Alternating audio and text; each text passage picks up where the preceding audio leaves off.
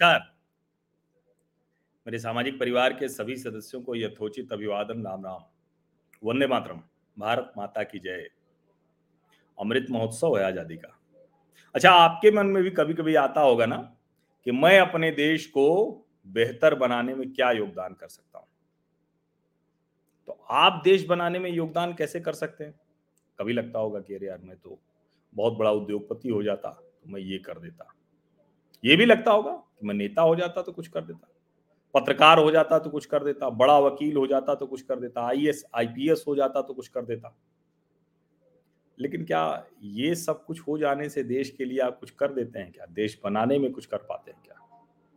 वैसे तो जो कुछ भी कोई कर रहा है, देश बनाने के लिए ही मददगार हो रहा है।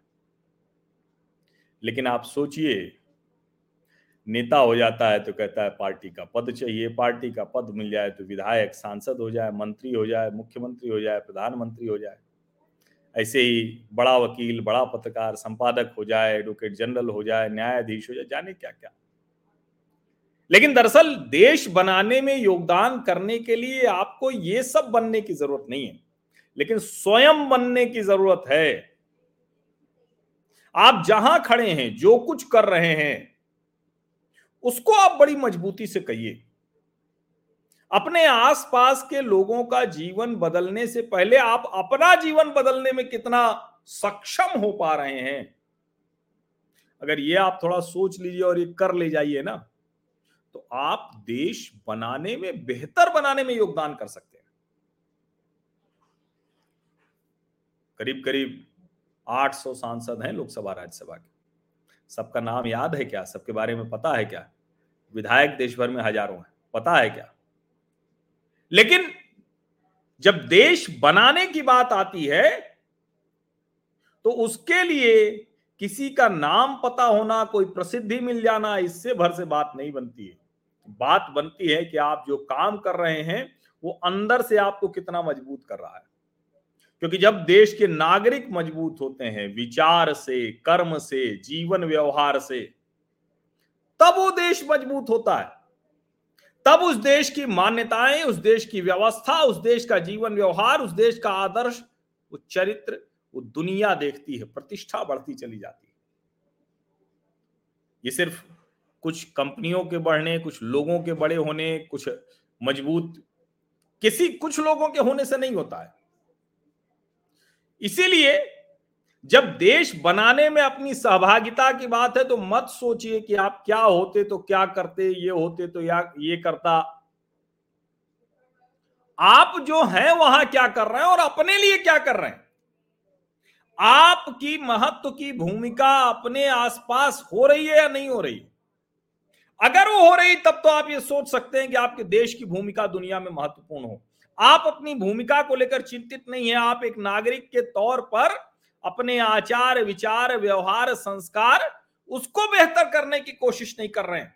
और उससे अगल बगल के लोगों का जीवन चरित्र बदलने की कोशिश नहीं कर रहे या कर नहीं पा रहे हैं तो फिर आप देश बनाने में कैसे भागीदार होंगे? बड़ा सामान्य सा, सरल सा फॉर्मूला है ये। सहज मंत्र है। इसके लिए ज़रूरी है कि आप स्वयं को इस स्थिति के लिए तैयार करें।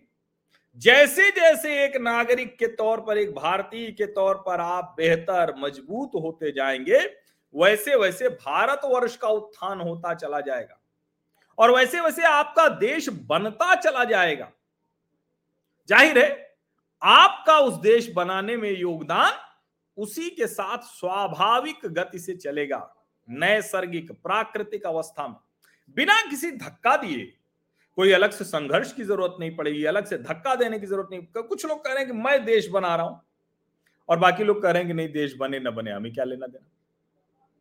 क्या होगा? ये धक्का देने वाले और स्थिर खड़े लोगों से कुछ होगा क्या? और कुछ लोग कह रहे हैं कि नहीं नहीं, बनने नहीं देंगे, ये तो गलत तरीके से। वो तो ये आमने सामने धक्का? जो ताकत है, वो शून्य की तरफ़ जाने लगेगी। तो इस देश के जिसको हम बार बार कहते हैं ना कि राष्ट्र निर्माण के लिए व्यक्ति निर्माण, यानी प्रत्येक नागरिक का निर्माण, वो कैसे होगा? उसके लिए कोई अभियान नहीं चलेगा, कोई पार्टी नहीं काम करेगी, कोई सरकार नहीं करेगी। स्व को जगाना होगा, अपने आप को जगाना होगा। अगर आप ये काम कर ले गए तो आप यकीन मानिए, आप स्वयं भी बन जाएँगे और देश भी बन जाएगा। तो दोबारा अगर कभी आपके मन में यह प्रश्न आए कि आखिर देश बनाने में हमारा योगदान कैसे हो सकता है? तो सोचिएगा, आपका अपने बनने में कितना योगदान है।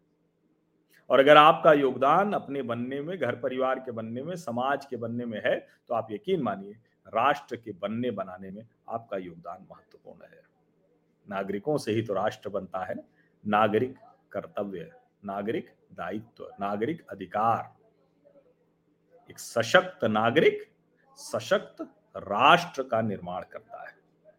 देश तो यूँ ही बनता है। बहुत बहुत धन्यवाद।